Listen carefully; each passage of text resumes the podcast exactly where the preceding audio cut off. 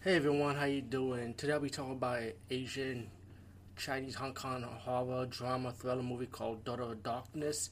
Um, I've been wanting to see this for a long time. I just didn't had a chance to get around to it. Now I finally did, and I'll be not only be talking about the f- uh, first movie, I'll also talk about the second movie. So let's be able to watch out, watch out for that a little later.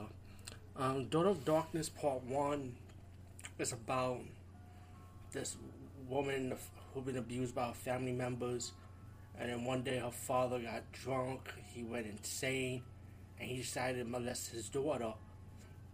He found out that the the daughter that he molested is not really his daughter. So like the his like the daughter's mom, like she didn't give a shit about her, you know, and she she's just been abused, disrespected, shit on and her man, you know, cares for her, wants to beat the beat the dad up, you know, cause the dad is he's just he's just a scumbag pretty much.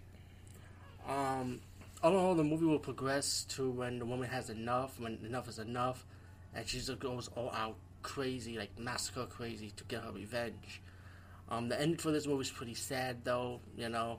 But Daughter of Darkness, I, I this is one of those movies. It's like is either you can stomach this movie or you can handle the shock value of, the, of this movie's putting it out there.